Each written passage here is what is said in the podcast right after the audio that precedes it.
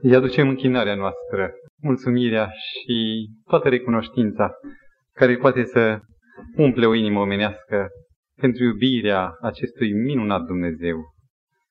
Și mă amintesc de cuvintele pe care le spunea omului Dumnezeu din vechime, care este poporul acela care se von Dumnezeu atât de aproape cum este Dumnezeul nostru, care ascultă chiar rugăciunea nerostită, care știe durerile pe care niciun om nu le cunoaște. Suntem fericiți că putem sta așa cum suntem, înaintea Lui, indiferent de numele care îl purtăm, de calificarea noastră pe care ne-o dă lumea, putem să ne bucurăm de prezența Lui. Și în fața cuvântului Său, să ne mirăm din nou, în timp ce nu încape mulțumirea și recunoștința în inima noastră, cum există atâția oameni în jurul nostru, poate chiar în familiile noastre, care nu-L recunosc pe Dumnezeu ca Tatăl lor. Cântarea pe care am cântat-o toți la început suna, oare n-ați aflat voi încă cât e bun și iubitor? Cât de ciudat, după ce un părinte își crește copilul și îi dă cea mai bună bucățică, îi dă haina cea mai aleasă, face sacrificii pe care copiii de obicei nu le știu. Când ajunge la vârstă suficient de mare ca să simtă că aripile îi bat spre zbor, îi spune tatălui său sau mamei, cu ce mai iubit? Cam acesta este raportul pe care îl prezintă Sfânta Scriptură, revelația lui Dumnezeu despre om, despre lume, despre mântuirea omului, cu privire la Tatăl și Fiul Său.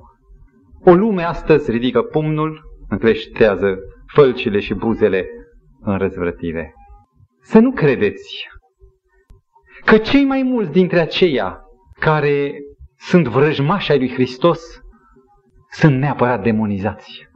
Sunt neapărat, neapărat oameni care nu mai au nicio șansă, nicio nădejde, care trebuie doar să fie urâți și izolați, înlăturați. Nu.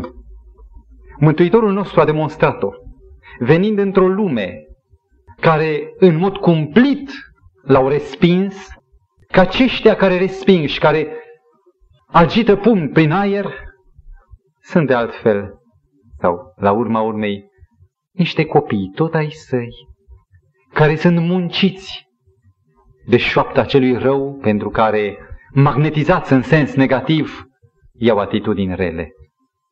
Solia Evangheliei se adresează pentru aceștia. Din numărul lor am făcut sau facem și noi parte. Și dacă există ceva care surprinde mintea iscoditoare de noutăți și de surprize a secolului 20, surprinde o iubire care e în stare să iubească fără motiv. Noi iubim cu motiv, cu interes. Îl iubesc pentru că mă iubește sau pentru că mi-a dat ce bun ești. Te iubesc. Dumnezeu iubește fără motiv. Iubește pentru că nu poate altfel. Pentru că natura lui este dragoste, este iubire. Și după cum mărul nu poate decât să rodească mere, tot așa Dumnezeu, indiferent de tratamentul la care e supus, nu poate decât să iubească pe omul care nu-l cunoaște. Există un vrăjmaș, spuneam, care mijlocește, dacă vreți, fără intermediari, uneori prin șoapte care nu le recunoaștem. Zicem că gândurile noastre, zicem că se zbat gânduri negre în mine și nu știu că le-a strecurat, le-a lansat prin portița deschisă în cugetul meu vrăjmașul. Și dacă este un punct de lovire către care își îndreaptă dibăcia și strategia cel rău, este să întunece acest adevăr numit dragostea lui Dumnezeu, să-l întunece în dreptul minților noastre. Să avem simțământul că Dumnezeu e bun cu unii, nu cu mine. Că Dumnezeu nu e chiar drept, care El pe ale Lui. Nu vezi ce a făcut, uite, cu tare. Și începe. Și dacă totuși am citit Scriptura sau am, am auzit o predică sau cuvintele unui prieten care vine să ne dea asigurarea că Dumnezeu te iubește. Totuși, în ciuda cuvintelor lămurite, diavolul este și la acolo să spună, da, da, o fi Dumnezeu chiar așa bun, dar nu te iubește pe tine pentru că eu nu m-am născut adventist sau credincios. Și deși acesta, faptul acesta a constituit un handicap serios pentru mine și m-am alăturat poporului lui Dumnezeu cu multe cicatrici ale păcatului în sufletul meu, consider totuși că este o șansă. Pentru că pot spune și altuia ce m-a mistuit pe mine, ce temeri, ce menghine m-au strâns, ziceam că nu mai pot de tensiuni. Și una din tensiunile pe care mi le amintesc foarte bine, care n-a cedat nici la prima izbăvire, nici la a doua, nici la o suta boate, era întrebarea, oare Dumnezeu, acest Dumnezeu bun, mă poate iubi pe mine? Și aveam argumente, argumente care nu erau ale mele, care mi le furniza generos și ne renoia tot atât de generos vrăjmașul. Un șir de întrebări. Oare mă iubește pe mine? Și gândul nu, pe tine nu te poate iubi, nu ești om de vază, ești om de rând. S-a tratat data trecută acest argument. Sau nu o să te poată iubi Dumnezeu pentru că ești într-un popor disprețuit. Știți că oamenii împart în popoare alese și popoare disprețuite. Sau, astăzi, cu ajutorul Domnului, vom trata acest punct usturător. Cum să te iubească pe tine Dumnezeu? Ai uitat ce păcătos ești. Ești un mare păcătos. Și perindă în câteva secunde prin fața ochilor perdelele, cortinele mizerabile pe care le-am întins să-mi acopere murdăria și goliciunea.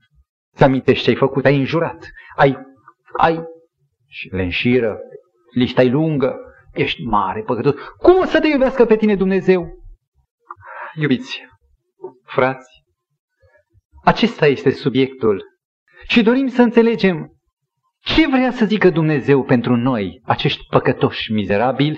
Când zic așa, nu însemnează că neapărat suntem în păcat activ.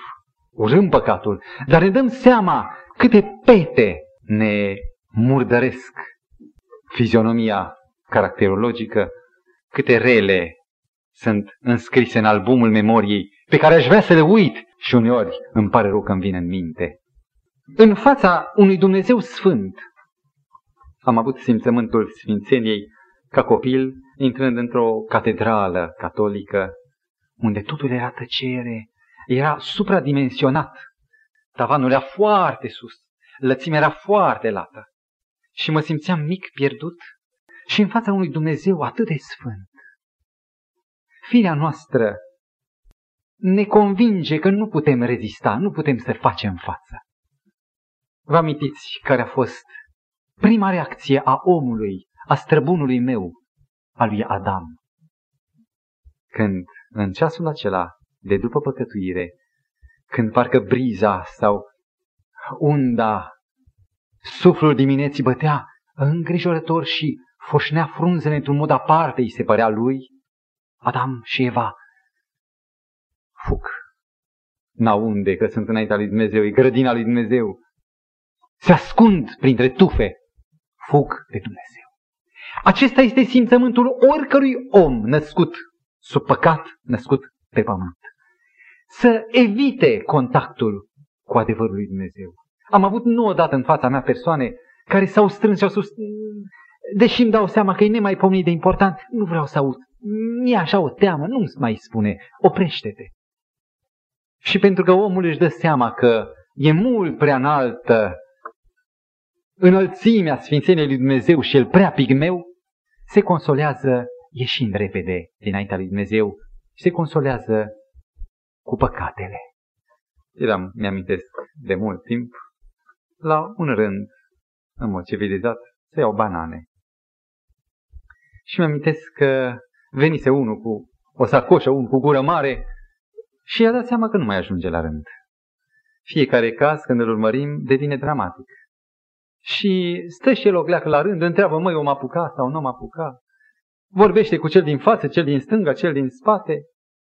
Și pentru că își dă seama că, deși el a venit pentru acest obiectiv, că nu mai ajunge la rând, nu mai ajunge și pentru el. Deja alții din fața lui se risipeau, își ia sacoșa sau punga aceea de plastic și mă duc să iau niște bere, dacă găsesc de la restaurant, poate că să ducă și el ceva acasă.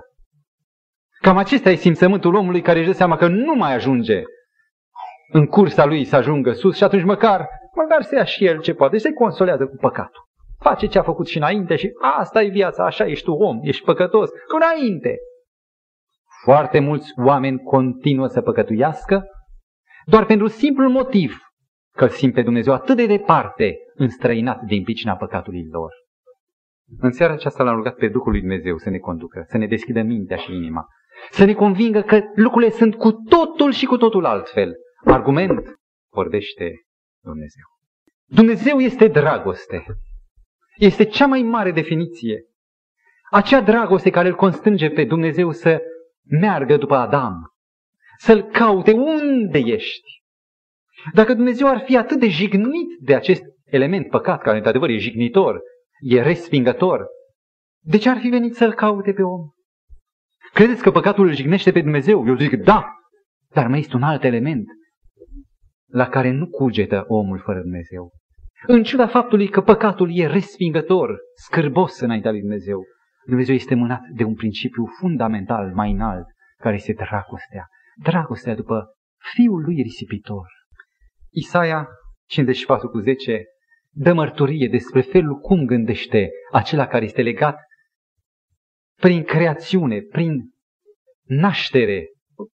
Spune cuvântul, pot să se mute munții, pot să se clatine dealurile, pot să se mute legile de, din făgașul lor, dar dragostea mea de la tine nu se va muta cu niciun chip, așa zice Domnul care are milă de tine.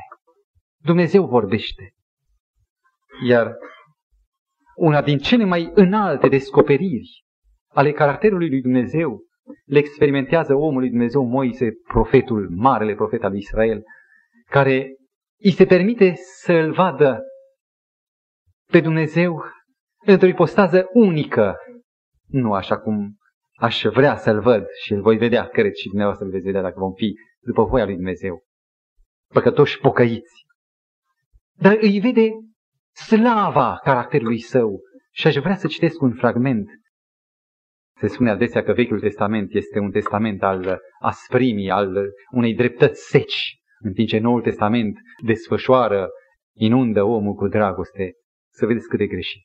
Exod, capitolul 34, în capitolul descoperirii lui Dumnezeu după mijlocirea lui Moise pentru poporul de căzut, la versetele 6 și 7 citim. Și Domnul a trecut dinaintea lui și a strigat. Domnul a vorbit deci cu glas tare, a strigat. Domnul Dumnezeu este un Dumnezeu plin de îndurare și milostiv, încet la mânie, plin de bunătate și credincioșie, care își ține dragostea până în mii de neamuri de oameni, iartă fără de legea, răzvrătirea și păcatul. Ce doriți mai mult decât atât? Decât această demonstrație, el însuși spune despre sine, îl convinge pe om cu autoritatea sa, că atunci când se gândește numai la Dumnezeu, trebuie înainte de toate să pună în față aceste trăsături fundamentale ale caracterului, ale relațiilor Domnului cu oamenii. Și în ciuda acestor cuvinte, în ciuda cunoștinței lămurite, omul din cauza păcatului gândește în inima lui, o fi Dumnezeu bun și dragoste, dar pe mine nu mă iubește, pentru că sunt păcătos. M-a preocupat din ce motive omul, în ciuda cuvintelor lămurite, trăiește criza îndoielii, a nesiguranței. Și am găsit câteva motive care explică și pe care le putem pune în față în față cu lumina care țâșnește din cuvântul lui Dumnezeu. Există, știut, un conflict între general și particular. Să explic puțin. Multe ori cuvântul lui Dumnezeu spune, mă voi îndura de voi, te iert, vă iert păcatele voastre, întoarceți-vă la mine. Și omul gândește, da, da, e scrie așa, da, vorbește către general, către mulți, dar nu către mine. Mi-amintesc și pot să nu vorbesc numai despre mine. Una din particularitățile adolescenței este că copilul în devenire om descoperă o lume nouă. Și se pare lui, adolescentului, că ceea ce descopere este numai a lui. Numai el vede. Nu-și dă seama că atâți au trecut pe aici și chiar înțeleg gândurile pe care el le ascunde. E vârsta când adolescentul are secrete. Când caută un cod de alfabet cifrat în care încearcă să-și păstreze secretele. E ideea de a ascunde ceea ce a văzut. Acest simțământ al individualismului, al faptului că eu am o istorie cu totul neobișnuită și a nimănui nu se poate compara cu a mea, specific adolescentului, se derulează și în domeniul păcatului. Fiecare gândește că păcatul lui e cu totul unic, nu se aseamănă cu cele despre care zice Domnul că le va ierta. Că istoria lui este o istorie într-adevăr unică și nu are altă șansă decât să se cufunde în uitare, în aruncarea în aer a conștiinței. Din motive de sănătate, tata m-a dus la mare. Și am intrat și într-un sector de bronzare totală.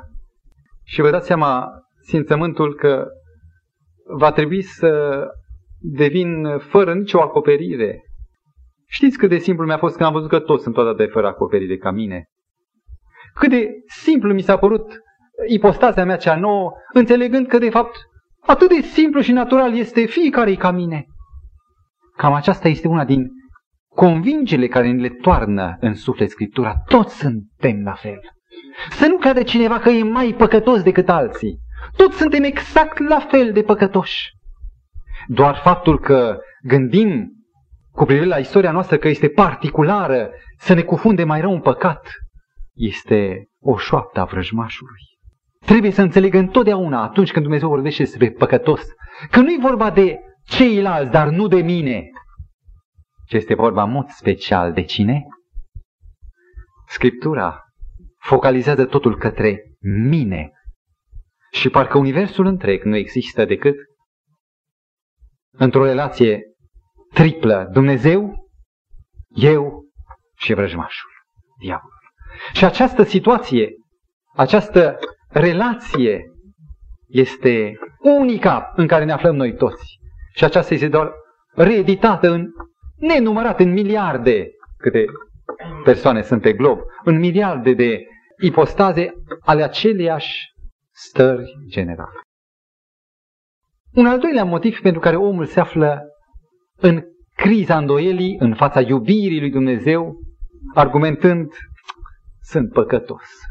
Nu mă iartă pe mine Dumnezeu. Pe mine nu mă iubește, chiar dacă iubește pe alții, dar eu sunt prea... Și anume, fiecare dintre noi avem, din nefericire, un handicap. O experiență anterioară a tratării păcatului din partea semenilor. Acesta ar fi al doilea punct. Modul în care semenii au tratat păcatul meu. Sau în care chiar eu am tratat pe alții. Eu păcătos am dat pe alții tot păcătoși. Păcatul nu e așa că apare respingător. La mine nu. E scuzabil. Totdeauna orice aș face, păcatul meu e scuzabil. Dar când văd la altul, mi se pare întotdeauna păcatul respingător.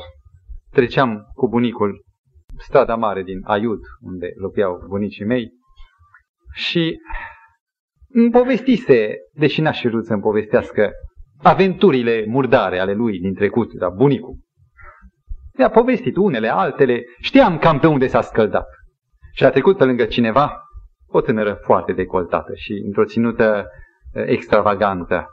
Și gura lui s-a strâns și așa cu mânia sus, ia uite-te tu, uite-te, uite-te ce obrăznicie.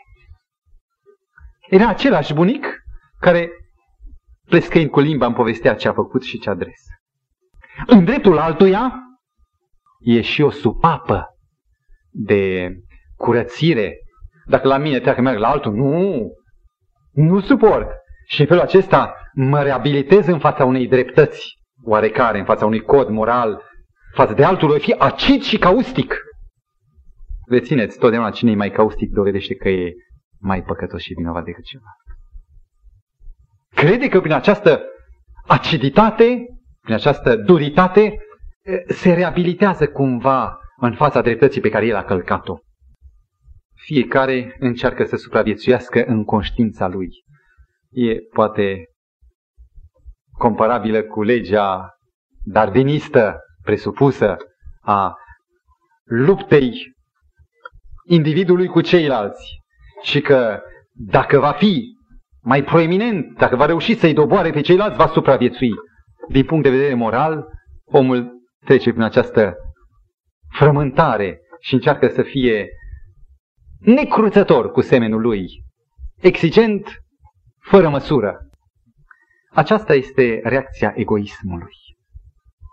Cum reacționează Dumnezeu? Vă amintiți că sunt contrarii fundamentale egoismul și iubirea. Dacă Dumnezeu este dragoste, omule, să nu crezi că Dumnezeu reacționează ca un semen al tău, care atunci când te vede păcătos întoarce capul și spune, nu, nu, nu, departe, departe. El e dragoste, resortul lui este cu totul invers. Motivul este dragostea. Se întâmpla pe o stradă o scenă. O mărturisea femeia care a trecut prin experiența asta. La o căsuță care avea ieșirea chiar în stradă, cu trei patru trepte deasupra nivelului trotuarului, era spre seară un tânăr căzut atât de beat încât nu se putea reculege. Și bătrâna, care era în căsuță, îl, hai, hai acasă, mișule, hai. Nu îl puteam clinti, că era o dihanie mare. Iar mama, o bătrânică uscată, neputincioasă. Și trece prin fața scenei vecinul, un om cu baston, cu mărciulie de argint, trece prin față și zice, de ce nu-l lași? Păi de, de ce nu-l lași te muncești de el? Lasă-l jos! Mama înghite durerea, tace. Nu zice nimic. Și după ce pleacă, murmură. Vorbește el. E fiul meu. Lucru care nu-l poate înțelege decât dragostea.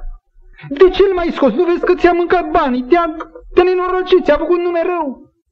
Nimeni din cei care vorbesc nu înțeleg motivul mamei. E fiul meu! Și știți, oricum ar fi, e fiul meu, îl iubesc, îl ajut, îl mustru, dar îl iubesc. Așa e Dumnezeu, El e Tatăl nostru. În Isaia 49, cu versetul 15, scrie, poate o femeie să-și uite copilul pe care l-a purtat la piept, pe care l-a hrănit, Poate o femeie să uite copilul pe care îl alăptează și să n-aibă milă de rodul trupului ei. Dar chiar dacă l-ar uita, totuși eu, zice Domnul, nu te voi uita cu niciun chip. Ce argument mai puternic decât acesta găsiți? Ești păcătos, dar El tot te iubește. Nu pentru că ești bun, ci în ciuda faptului că ești păcătos. Dragostea Lui nu se va muta cu niciun chip de la tine. Un al treilea motiv al crizei îndoielii. Nu mă iubește Dumnezeu că sunt un păcătos. Un al treilea motiv. Concepția noastră despre păcat. Ce este păcatul, stimați frați? Ce e păcatul? Nu, ni se pare că, și probabil că nu greșim dintr-un punct de vedere, păcatul înseamnă prihană. Neprihănit înseamnă fără păcat. Prihană. Ce este prihana? Pată. Murdărie.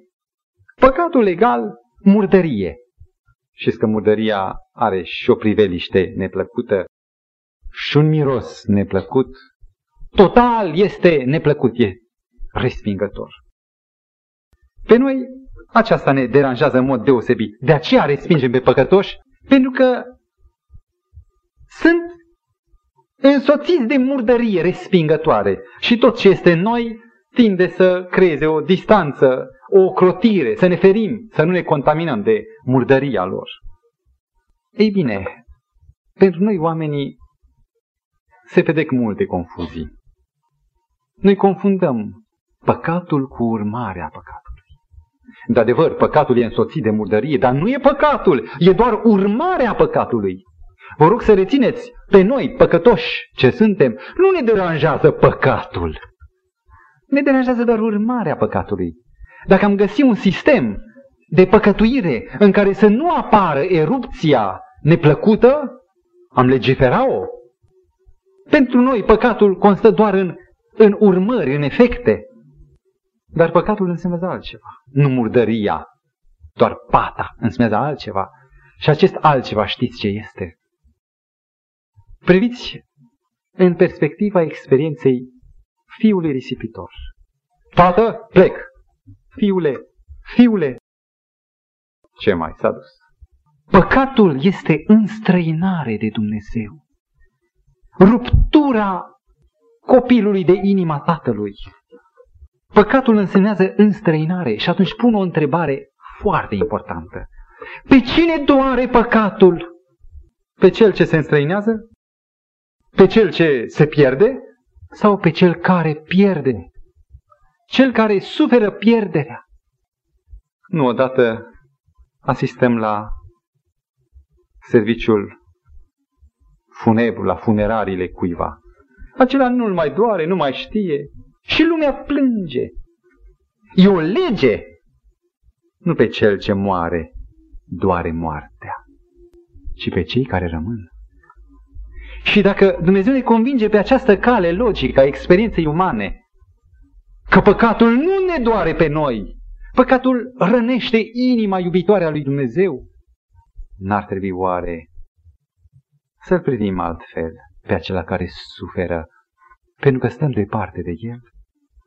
Să știți că dacă păcat însemnează înstrăinare, nu mai contează că e cu murdărie sau fără murdărie. Doar înstrăinarea. Și dacă e o șansă de recuperare, nu mai contează că e fără murdărie sau cu murdărie. Bine că se întoarce. Vă amintiți cum l-a primit tatăl pe fiul risipitor? Un al patrulea motiv pentru care omul trește o criză a îndoielii. Nu mă iubește pe mine Dumnezeu, pentru că sunt păcătos. Aș numi acest al patrulea motiv degradarea oglinzilor. Să mă explic imediat. Noi nu putem să vedem, dacă conducem o mașină, de să avem o viziune de jur împrejur și în spate și lateral decât prin oglinzi. Vedem doar în față, dar cu oglinzile câștigăm o viziune corectă pentru un conducător auto. Dacă nu ai oglinzi, mai bine să nu conduci, că precis se produce accident. Mintea noastră culege imagini, le reflectă și le sintetizează. V-ați uitat vreodată într-o oglindă cu defecțiune? O oglindă te lungește, alta te turtește. Oglinzi deformante. Păcatul atacă în mod special din om, știți ce anume? Este unul din punctele, primele puncte pe care le lovește. Oglinzile reflectoare, care reflectă toate, și realitatea umană și realitatea divină, relația om-Dumnezeu. Păcatul mai întâi corodează demnitatea mea, părerea mea despre mine. Și că un om care a păcătuit simte un complex al păcatului săvârșit. Un complex de inferioritate și zice, ah, nu mai s-a dus, nu mai sunt curat, recomandabil și parcă și căutătura ochiului aceluia care a păcătuit este evazivă, n-are curaj să se uite drept în ochi. Ați sezizat, nu? Un copil după ce a făcut ceva, nimeni nu știa, a curățat urmele, ultimele urme ale păcatului. Dar rămâne ceva în el, pe fața lui. Acel complex al păcătuirii. Părerea lui însuși despre sine, despre demnitatea lui. Scade, se devalorizează demnitatea. Și această devalorizare care o recunoaște în dreptul lui, e înclinat să o pună și în dreptul lui Dumnezeu. Va zic că Dumnezeu nu mă mai vede cum am fost înainte. El nu face altceva decât să extindă propria lui părere și să o arunce asupra lui Dumnezeu. Nu că Dumnezeu își schimbă părerea, dar propria lui imagine despre sine o azvârle, o pune în dreptul lui Dumnezeu în mod greșit. Mai încă ceva. Păcatul degradează, deci, oglinzile, viziunea mea. Nu numai față de mine, dar este și o a doua parte, chiar viziunea lui Dumnezeu. Nu cred că a fost un om mai Avantajat ca Adam pe toată fața pământului. L-a văzut așa cum e pe Dumnezeu. A stat, vorbesc figurativ, pe genunchii lui. A stat la pieptul lui. Cred că l-a și sărutat. A fost un fiu în brațele tatălui său. N-a văzut din partea acelui tată care este dragoste și nici n-ar fi avut motive, decât numai mângâiere, iubire, zâmbet și bunătate. Ce se întâmplă după ce Adam păcătuiește? Fața îi se schimonosește și fuge. Când Dumnezeu îl întreabă, unde ești Adame? Și ce spune Adam? Ceva surprinzător. N-am meditat până la momentul pregătirii temei la această idee. Zice, mi-a fost frică. Dar de ce? Ce precedente ai care să-ți motiveze frica? Ce antecedente? Ai văzut la el o cută de încruntare? Ai văzut, ai auzit cumva glasul autoritar? Niciuna din acestea. Și totuși spune, mi-a fost frică, fără să aibă niciun motiv anterior cu privire la Dumnezeu și totuși în mintea lui oglinzile s-au stricat. Dumnezeu e răzbunător, lovește, pedepsește. Oglinzile s-au deformat. Păcatul atacă optica noastră cu privire la Dumnezeu, pe care o numim credința noastră. Și una din cele mai mari rele pe care le are păcatul pentru păcătos este răul, anume ne răpește, ne jefuiește de propria noastră capacitate de a privi spre El, de a crede în El. Deschid cuvântul lui Dumnezeu la niște declarații care probabil prima dată când le-am auzit s-au imprimat adânc în mintea și în sufletul nostru. Și anume Efeseni 2 cu versetele 4 și 5. Ascultați cum vorbește Domnul față în față cu aceste patru motive de îndoieli, patru cauze ale nesiguranței noastre. Dar Dumnezeu, care este bogat în îndurare, din ce motiv s-a îndurat de noi? Scrie, pentru dragostea cea mare cu care ne-a iubit, măcar că eram cât de păcătoși. Sunt grade diferite ale păcatului. Zice, măcar că eram morți în greșelile noastre fără nădejde. La ultimul grad de descompunere, morți. Măcar că eram morți în greșelile noastre, ne-a dus la viață împreună cu Hristos. Vă dați seama, extraordinarul motiv pentru dragostea lui cea mare cu care ne-a iubit, extraordinarul obstacol în mintea noastră, morți în păcatele noastre. Nu, nimic nu stă în față. Ne-a înviat împreună cu Hristos. Ne-a dus la viață, la o nouă viață împreună cu Isus Hristos. Isaia 43 cu 25, un text mare, arată iarăși motivul pentru care Dumnezeu intervine, pentru care Dumnezeu nu poate să nu lucreze. Eu, zice Domnul, eu îți șterg fără de legile. Nu spune cele mici numai sau cele fără voi, cele cu voie nu ți le șterg.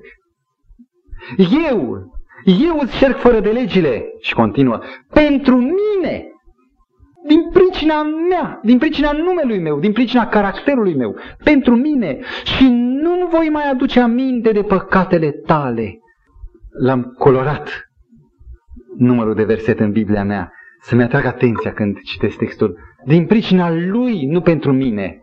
Întotdeauna când mă îndoiesc zic, nu mă iubește pentru că își arăți pe mine. Dar Domnul spune, asta nu e argument. Singurul argument care contează e pentru mine pentru că te iubesc. Nu pot să nu te iubesc.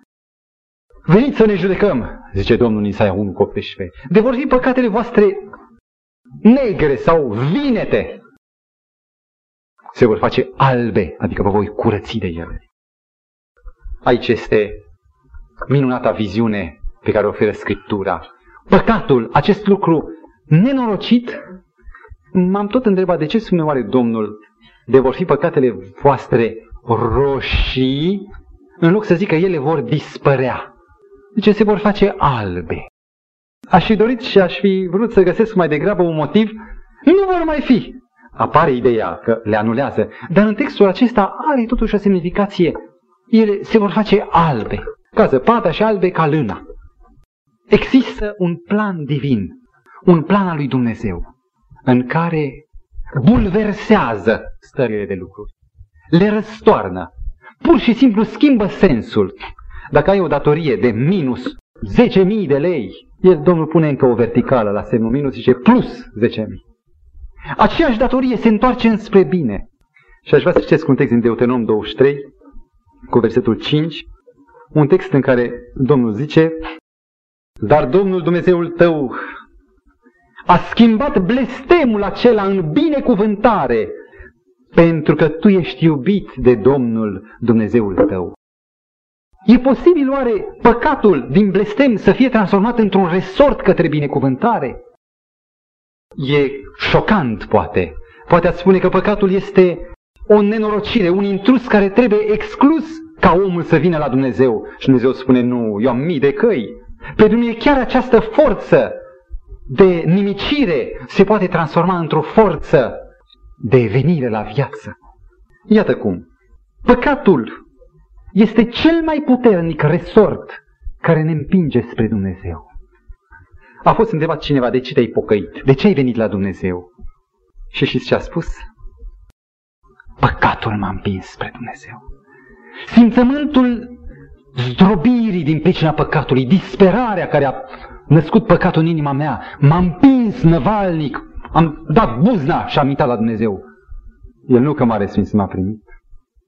Tot ce este în noi, stabila de a ne apropia de Dumnezeu, e mândria, e orgoliul, și se pare că nu există altă forță care să zdrobească aceste stabile decât păcatul. Dacă Dumnezeu îngăduie această urăciune, urătanie care e păcatul pentru noi, nu face decât pentru că providența Lui, înțelepciunea Lui divină, poate să întoarcă în sens, asta e minunea Lui Dumnezeu, favorabil nouă vieții noastre. Vă amintiți de Iacob, patriarhul, a păcătuit, a mințit, a înșelat, a furat pe fratele său Esau de dreptul de întâi născut. Și zdrobit de cugetul, de simțământul păcatului său, cade zdrobit, a pierdut tot la pământ și prilejul păcătuirii lui aduce în viața lui Esau, în viața lui Iacob, o primă mare descoperire, Betel, scara, ceea care a văzut-o în vis. Și al, al doilea eveniment, Iabocul, care este un eveniment definitoriu pentru el, ca și pentru noi toți, în sens simbolic, spiritual, este născut tot din pricina păcatului. Păcatul a fost motivul, prilejul, pretextul cu ocazia căruia Dumnezeu s-a manifestat în fața acestor oameni. Nu întâmplător spune Domnul Hristos în Matei 21 cu 31, adevărat, adevărat vă spun că de tractații, leprele, drojdia societății, vame și și desfrânatele vor intra înaintea voastră în împărăția cerurilor.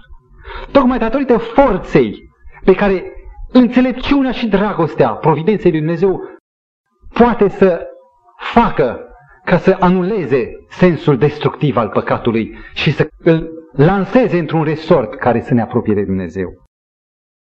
Care este unica noastră recomandare înaintea lui Dumnezeu? Poate surprizător, nu o să vă vină să credeți. Știți care este singurul motiv pentru care eu merg la medic? Sănătatea? Starea mea de bine? Cu cât sunt mai grav, cu atâta, ce credeți, apare o sfială accentuată de a intra la medic sau un curaj și o îndrăzneală mai mare? Dacă sângerează mâna, nu țin cont de bon, de rând, intru direct. Și credeți că mă dă afară? Sunt urgență. Păcatul este singura noastră recomandare, unica noastră trimitere, argument de a veni înaintea lui Dumnezeu. De ce vin la El? Tocmai pentru că sunt păcătos și nimeni nu mă poate scăpa decât El.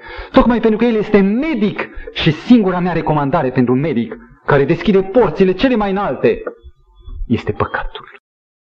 Păcatul, cu cât este mai mare, cu atât crește interesul lui Dumnezeu față de noi. Nu-l diminuează. Mirați-vă, minunați-vă. Cu cât este mai mare păcatul, cu atât interesul lui crește Am vorbit cu medici și fiecare medic și amintește numai și este legat afectiv, puternic sufletește, e legat doar de acela care a fost un caz grav. Cazurile nici n-au creat interes, nici n-au dat motive de legătură afectivă. S-au întâlnit medici cu bolnavi în ultima fază și au fost lacrimi de bucurie în ochi. În Evanghelii se desfășoară argumente pe care Domnul Hristos le popularizează. Câte oi a purtat Domnul Hristos pe umeri din cele 100 de oi? 100?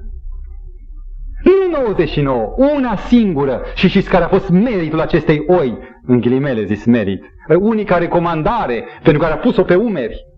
Și era oaie grea, nu poartă păstorul oile, și doar miei. Și a luat totuși o oaie grea, numai una din cele 100. Faptul că a căzut în prăpastie. Pentru că din pricina răutății ei s-a înstrăinat. Aceasta e singura recomandare pentru care, în mod insistent, Dumnezeu își întinde mâna către noi. La fel, fiul risipitor, cu cât mai adâncă este groapa păcatului tău, cu atât mai glorioasă, mai încărcată cu slavă va fi operațiunea Mântuitorului de a te scăpa din ea. Spune Domnul Hristos, femei păcătoase, lui Simon leprosul și acelei nenorocite, femeie numită ordinară, căruia i s-a iertat mult, iubește mult. Acolo unde este groapa mai adâncă, acolo și slava mea se vede mai puternic și mai luminos. Și am aflat cu stupoare un citat din Spiritul Profetic din Cartea Marea Luptă, care afirmă că cei, cei care vor sta cel mai aproape de tronul lui Dumnezeu în veșnicii, cei învrediciți cu cea mai mare apropiere de Dumnezeu, știți cine vor fi? Predicatorul? Nu predicatorul. Știți cine vor fi? Cei mai de jos oameni în care puterea și harul s-a demonstrat cel mai mult. Aceștia vor fi cel mai aproape și vor cânta cel mai puternic slava lui Dumnezeu. Iubiți frați, diferența între păgânism și creștinism sunt multe. Una fundamentală este felul în care e privit eroul care e primit de Dumnezeu. Și acest lucru se petrece și astăzi între diferența între creștinismul apostat și creștinismul autentic. E felul în care privesc pe om. În păgânism sau în creștinismul apostat, cel care vine înaintea lui Dumnezeu este meritoriul. E acela care e bun, care e sfânt, care are aureolă. În timp ce în creștinismul autentic, păcătosul, cu cât e mai mare, tâlharul de pe cruce, acela este mai degrabă primit. Doar acelui a spus Mântuitorul, vei fi cu mine. Nici lui Petru, nici lui Pavel. Am în fața mea câteva texte, câteva citate mari. Și aș dori să vi le spun, preceduind apoi cu un caz autentic. Citesc din minunata carte inspirată pe care vă recomand, mai ales oaspeților, care pâlpâie în nesiguranță, oare mă iubește Dumnezeu pe mine, pe mine păcătosul, nu trebuie să așteptați convingeri mai temeinice, spune în cartea Calea către Hristos, de care am vorbit. Sau ocazii mai bune, sau un caracter mai sfânt. Nu. Noi trebuie să venim la Hristos așa cum suntem. Veniți la El cu inimile mânjite, așa cum sunt ele. Deschideți larg cămările inimii voastre înaintea ochiului său a toate văzător, spunând asemenea psalmistului, Cercetează-mă, Dumnezeule, și cunoaștem inima. Vezi dacă sunt pe o cale rea și dumă pe calea veșniciei. Vino așa cum ești. Ești păcătos, nu nimic. Tocmai de aceea vino, tocmai de aceea interesul cerului este mai accentuat pentru tine. Tocmai acum, situația aceasta omenește, aparent defavorabilă, este cea mai mare ocazie de a cunoaște iubirea lui și puterea lui mântuitoare un evanghelist care conduce o stație de radio regională de departe, de dincolo de ocean, povestește o întâmplare mișcătoare. Într-o seară primește un telefon de la poliție. Alo, pastorul Tucker? Ce eu? La telefon e sergentul cu tare. Sunt ofițerul de servici și avem un caz, veniți repede la pușcărie. Ciudate chemări, dar un slujitor al lui Dumnezeu, indiferent că este pastor sau nepastor, dar care slujește lui Dumnezeu, să nu se mire niciodată, să meargă. Și se îmbracă, bineînțeles, își ia Biblia cu el, argumentul și pleacă. La poartă îl întâmpină sergentul, zice, îmi pare rău, v-am deranjat la ora asta, e nouă jumate seara, dar e un caz care nu suferă amânare, intrați înăuntru, intră în biroul comandantului și îi povestește. Ne-a făcut multe necazuri un individ, unul Bill, lumea îl poreclește Wild Bill, adică Bill sălbaticul. Și acest individ, în sfârșit, am, l-am prins, după ce l-am avertizat, și atât că i-am pus în față cele două variante ale situației lui sau intră în temniță 9 luni și jumătate, cât prescrie legea, sau va fi expulzat din statul acesta pe termen de 10 ani. Unul din statele Americii. Și el a ales decât pușcăria, mai bine expulzarea. Și e ultima seară că stă aici, mâine în zor, un jeep îl va conduce până în afara hotarelor respectivului stat și a rugat frumos, înainte de a fi expulzat de aici, să vorbească cu pastorul Tucker. Și am îndrăznit pe acest motiv să vă chem. E condus în celula destul de strâmtă, cu dușumea pe jos și acolo în semi-obscuritatea cămăruței zărește un bărbat destul de înalt, slab de viață destrăbălată, nebărberit, o haină în carouri. Aflase că acest Will Bill era un, cum e vorba, șobolan de râu, adică cu embarcațiunea ușoară cu sau fără motor, își mută domiciliul în susul sau în josul râului. Și înarmat cu o pușcă, în zilele când era mai amețit, mai drogat cu alcool, ieșea cu flinta și amenința pe cei care treceau pe acolo să-i dea bani și smulgea. N-a omorât pe nimeni, dar era un pericol, un motiv de spaimă și nimeni n-are voie să amenințe pe altul. Și în fața lui stătea dezarmat, fără nimic decât cu haina pe el, acest Bill sălbaticul. Și ne pastore, îmi pare rău de un radio care l-am lăsat pe barca mea, nu mi l-au dat să le iau cu mine. În fiecare joia și duminica ascultam emisiunile dumitale și mărturisea el, pot să spun că mi-au plăcut și ascundea sentimentele. Nu știu dacă am să mai găsesc pe cineva care să vorbească așa la inimă cum mi-ai vorbit dumneata. Dar te rog, pentru că plec și s-ar putea să nu mai am nicio ocazie de a vorbi cu oameni de bine ca dumneata. Spunem ceva. Spunem ceva de la Dumnezeu. Era un proscris, acest Wild Bill. Urma să fie gonit și acolo hăituit și... Un cuvânt! Și spune că n-a găsit alt text. Și vă rog să deschideți Bibliile. N-a găsit alt text decât Isaia 44 cu 22. Un text extraordinar. Ascultați cum spune. Eu îți șterg fără de legile ca un nor și păcatele ca o ceață. Întoarce-te la mine, căci te-am răscumpărat. Mai întâi un adevăr, când a răscumpărat Dumnezeu pe nenorocitul căruia îi vorbește, după ce a ieșit din păcat sau fiind încă în păcat? Nenorocire, fiind în păcat. Eu îți șterg fără de legile și întoarce-te la mine. Eu te-am răscumpărat deja. Ești al meu. Iisus a murit pentru toți. Pentru ultimul dintre păcătoși care chiar nu vrea să se întoarcă și pentru el a murit. E plătit tot. Și îi spune, omule, Bill, Dumnezeu te-a răscumpărat. Întoarce-te la el. Toți ce vezi, păcatele, el le poate șterge ca un nor. Fără de legile ca o ceață. Vino înapoi. Un sfert de oră a avut timp să vorbească, apoi a spus să ne rugăm. S-a rugat, Doamne, îndurete de acest păcătos mare. Ajută să creadă cuvântul răspicat spus direct către el. Amin. Îl îmbrățișează, îl sărută și se despart. Și s-au despărțit. A decut un an, doi, trei, cinci.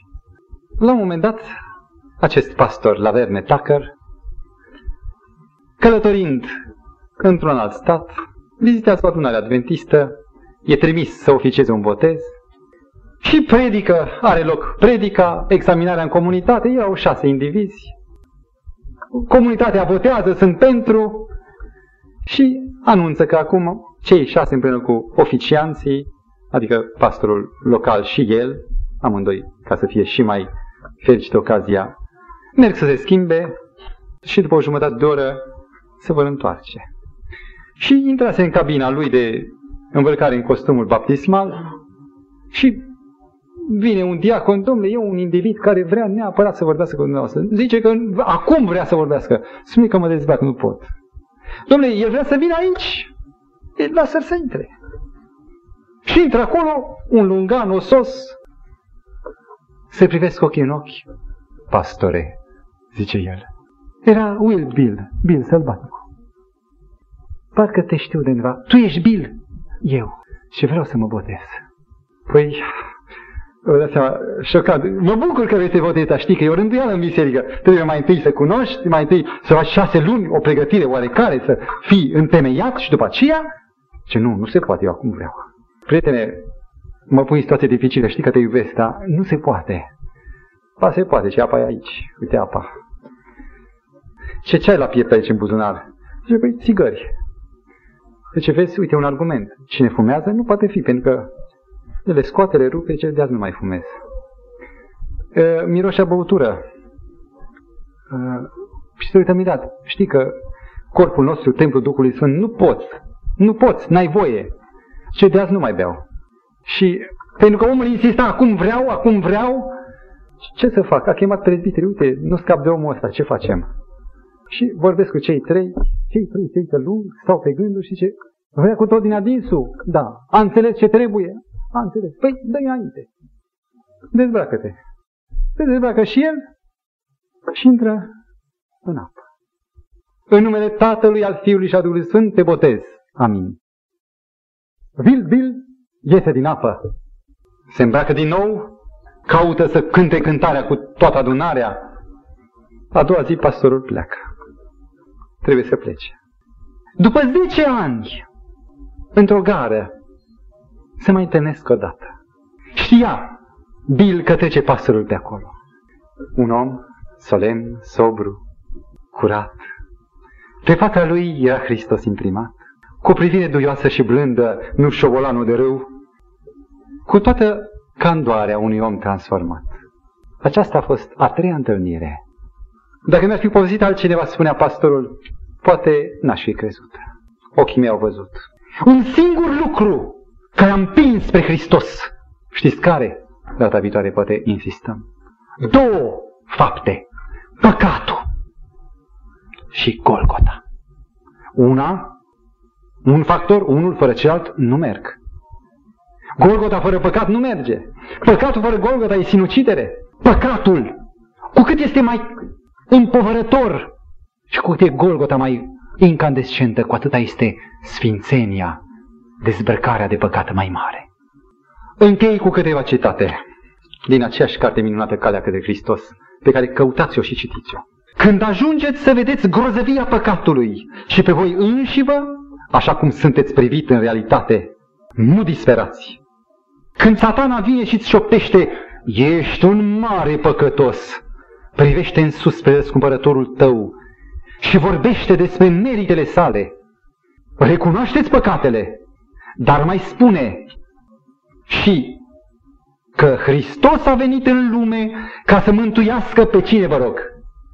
Ca să mântuiască pe cei păcătoși și că tu poți fi salvat prin iubirea Lui nemărginită. Facă bunul Dumnezeu ca prin puterea milei și îndurării sale, prin dragostea cea mare cu care Dumnezeu ne iubește, să lăsăm Duhul Sfânt să convertească nimicitoarea forță, barosul acesta împovărător al păcatului, să lăsăm să se transforme într-un resort care să ne împingă mai aproape de acela care vrea nu numai aici, ci o veșnicie întreagă să ne descopere cât de mult poate iubi Dumnezeul dragoste. Amin.